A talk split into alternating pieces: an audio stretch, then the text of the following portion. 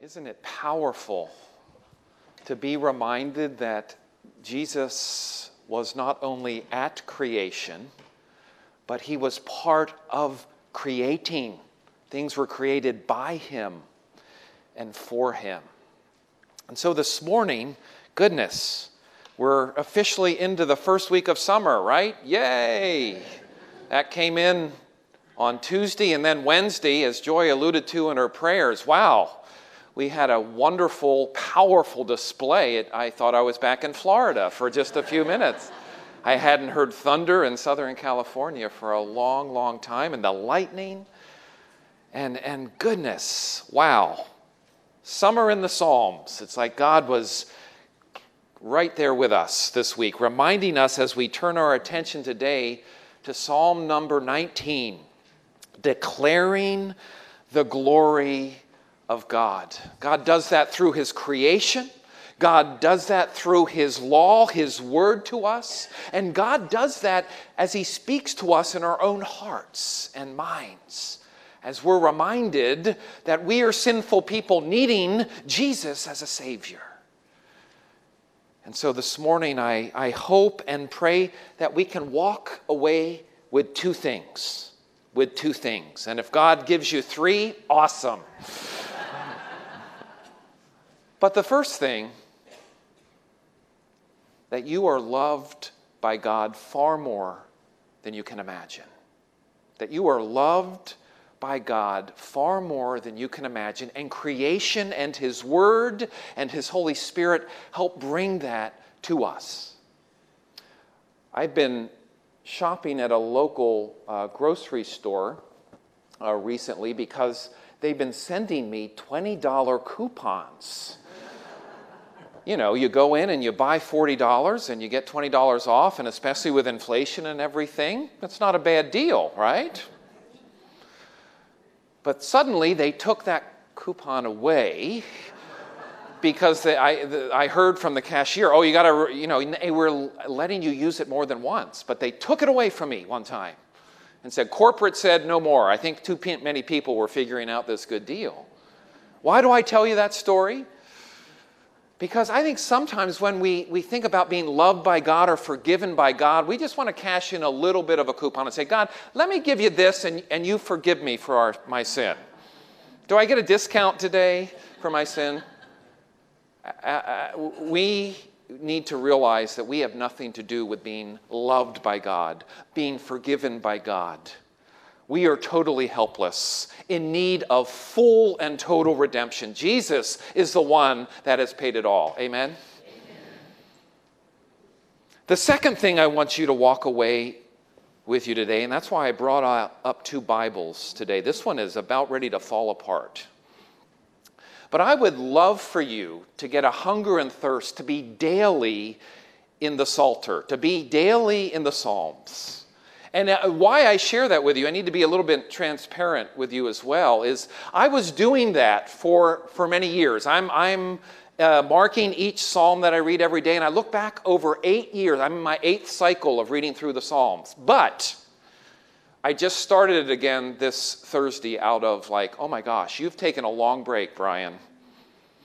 And, and as you read through the Psalms, as I look back to each psalm that I have read through back in 2013 or 2008, I have little notes by some of them because it was a great day.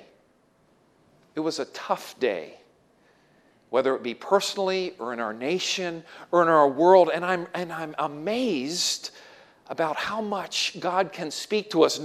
Yes, from Genesis through Revelation, but particularly through the Psalms. John Calvin said the Psalms are an anatomy of the soul. Martin Luther said the Psalms are a little Bible. I would like to think that we could also see the Psalms as a spiritual GPS, directing us to God, reorienting our perspectives on faith and life.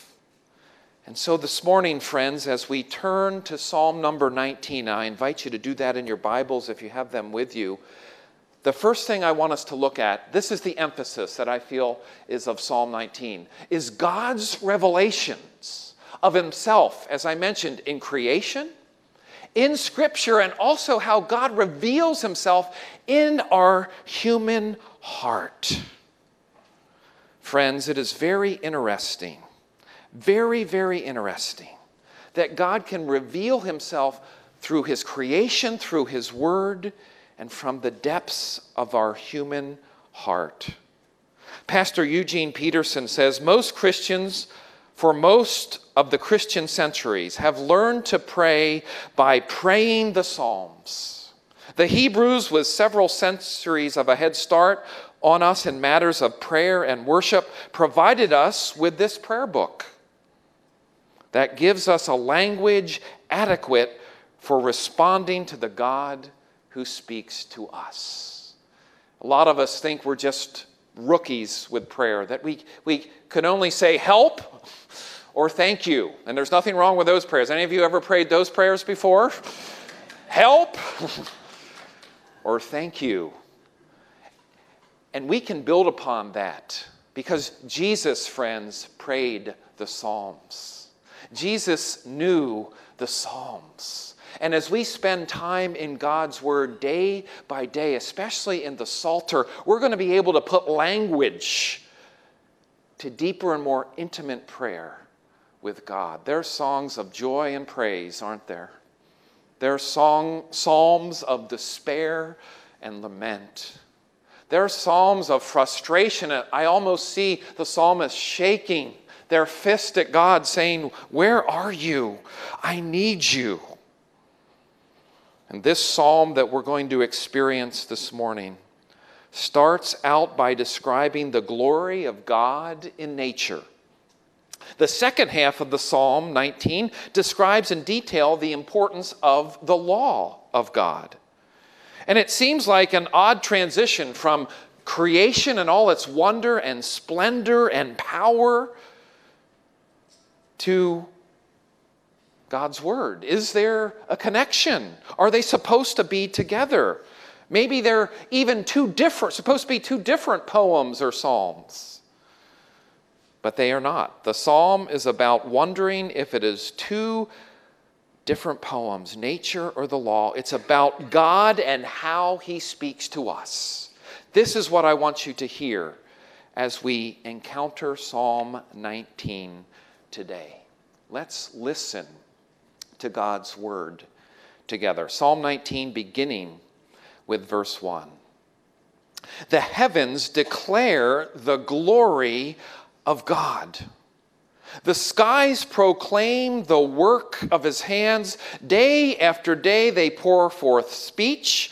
Night after night they reveal knowledge. They have no speech. They use no words.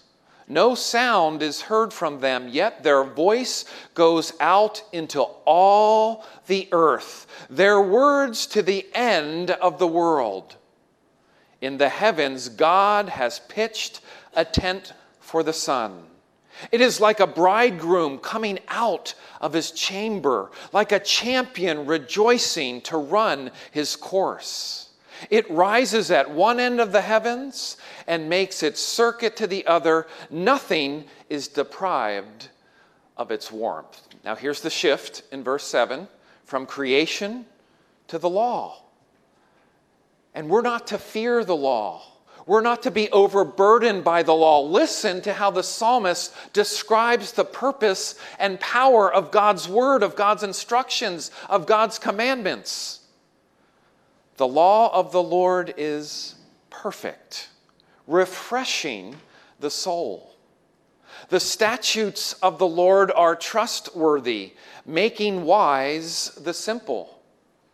The precepts of the Lord are right, giving joy to the heart. The commands of the Lord are radiant, giving light to the eyes. The fear of the Lord is pure enduring forever. The decrees of the Lord are firm, and all of them are righteous. They are more precious than gold, than much pure gold. I love how Eugene Peterson translates this verse. He said, They're more precious than strawberries, very ripe strawberries. How many of you love strawberries? but God's word is precious. They are sweeter than honey, than honey from the honeycomb. By them your servant is warned. In keeping them, there is great re- reward. God's creation, God's law or God's word to us. And now in verse 12 and 13, how God speaks to us in our heart. For we need to realize that we are sinful people in need of a Savior. And so the psalmist continues, verse 12, but who can discern their own errors? Forgive my hidden faults. Keep your servant also from willful sins. May they not rule over me. Then I will be blameless, innocent of great transgression. And then a prayer that we can all pray together this morning. Let's do it together. May these words of my mouth and this meditation of my heart be pleasing in your sight, Lord, my rock and my redeemer. God's word to us this morning. Friends, the power and the beauty of God's word, of God's Psalm 19 and isn't it interesting? Just a few minutes ago, we heard about how creation was, has a voice, and yet it is voiceless. God's creation can communicate truth without speaking. Now, I was going to put up a picture here of Jean giving me a teacher look. Any of you have good teacher looks? But I decided not to do it or I get one later. But you know what I'm talking about. That look that somebody can give you without even speaking a word. Jean has a great teacher look, and I get it often. So, but God's creation is like that.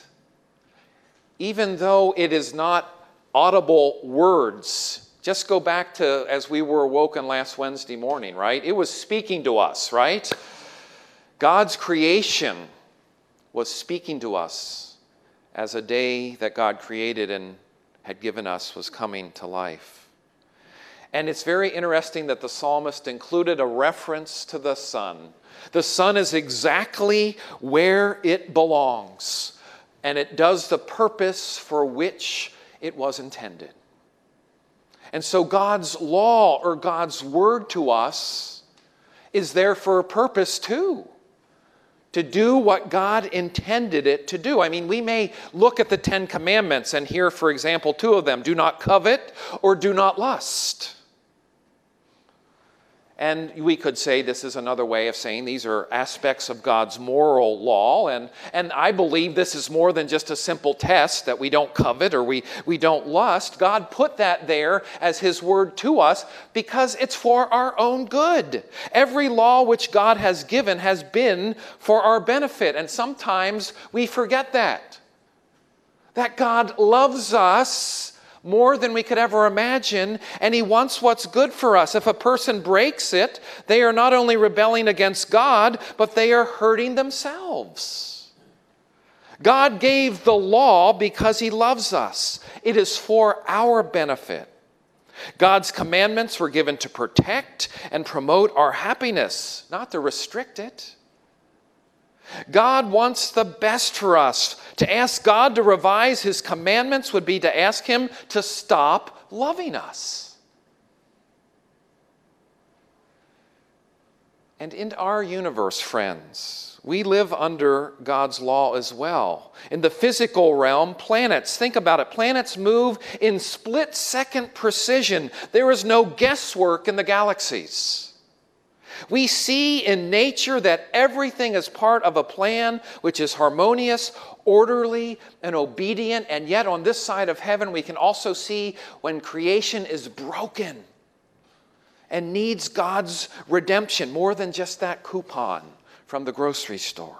We need God's full and total redemption, those whom God has created, as well as those created things.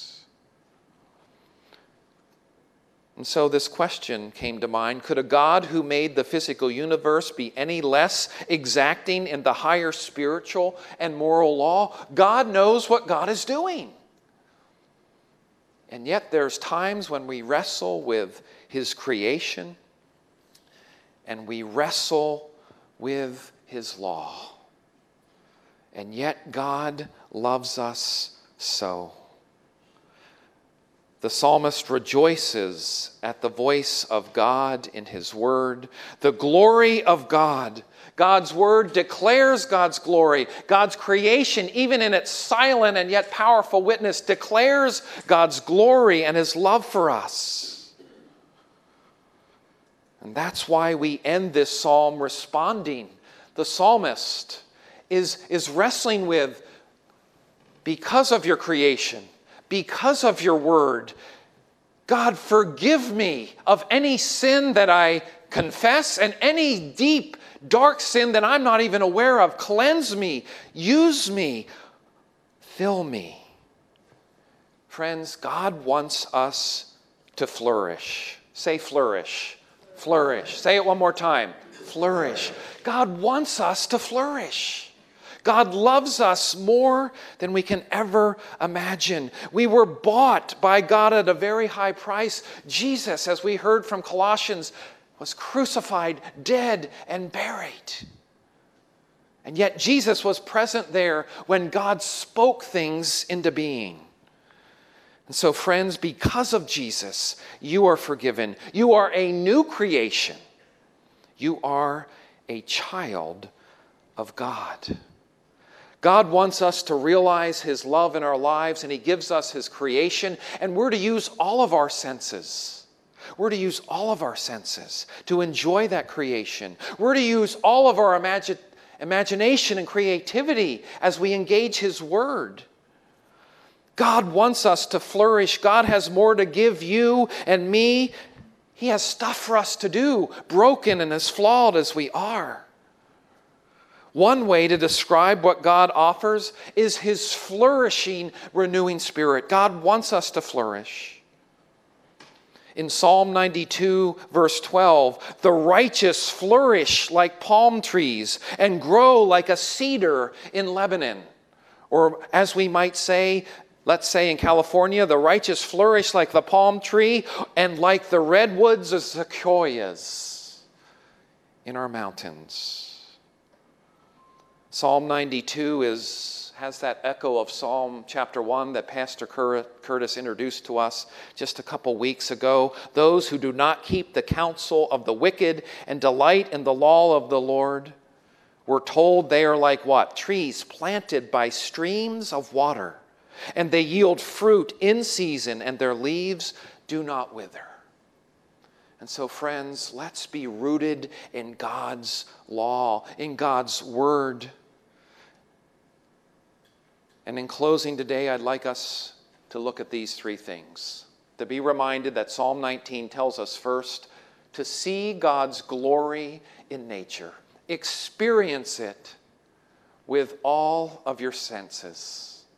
I know there's some tough days in God's creation, aren't there? What do we do with floods and hurricanes and earthquakes and fires?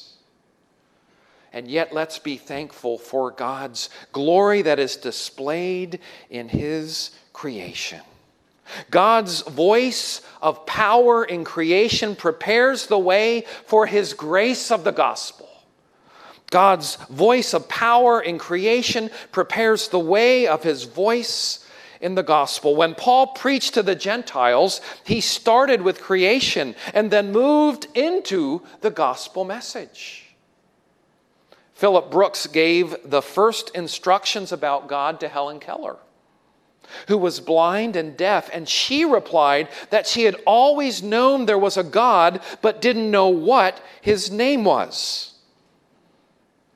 Our task then is to tell the world that his name is what? Jesus. That his name is Jesus.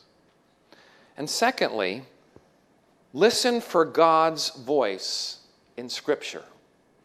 I almost said, hear God's voice in Scripture. Now, that's important too, but I'm not an English major, but I think there's something more deep and committed about listening. I mean, we can hear noise, right? You know, like the Charlie Brown teacher, wah, wah, wah, wah, wah. but if we're deeply listening, listening for God's voice in Scripture. That may mean setting aside time, whether you're an early bird or a, late night owl, right? Or anywhere in between. See God's glory in nature, L- listen for God's voice in Scripture. Unless we have a personal relationship, friends, with the Lord, so that God is our Father and Jesus is our Redeemer, what we see in creation and what we read in the Bible will not do us much good. I think of that story in Matthew chapter 2 of the Magi, who started on their journey by following God's what? Star a special messenger in the sky to direct them. Then they consulted God's word and found that the king was to be born in a little town of Bethlehem. So they went to Bethlehem and there found and worshiped the Savior. Friends, when you study God's creation with a Bible in your hand, you can't help but see Jesus when you study God's creation with a Bible in your hand, you can't help but see Jesus. I mean, God's Word in the hand is fine. God's Word in your mind or in your head is better. But the Word of God in your heart is what transforms us and matures us in Jesus. And so, finally, this morning, as you leave this place, aware of God's creation and God's word, I trust in a deeper way, go serve God in your own life and flourish. God wants you to flourish. God wants you to enjoy His creation and His word. Take time to allow it to soak from your hands, from your head, into your heart. And as we serve God and as we flourish, we declare God's glory. Amen? Amen? Dear Jesus, we thank you for your word to us this morning.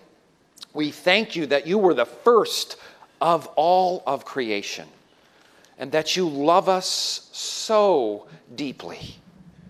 I pray that you would challenge each of us to dig deep into your word, to take time to, to go through each and every one of your Psalms. May it be our prayer book to you in days of plenty and in days of want. So we thank you that you are in control and for your love and for your grace and mercy that is new every morning. We pray this in your wonderful and powerful name, and God's people say,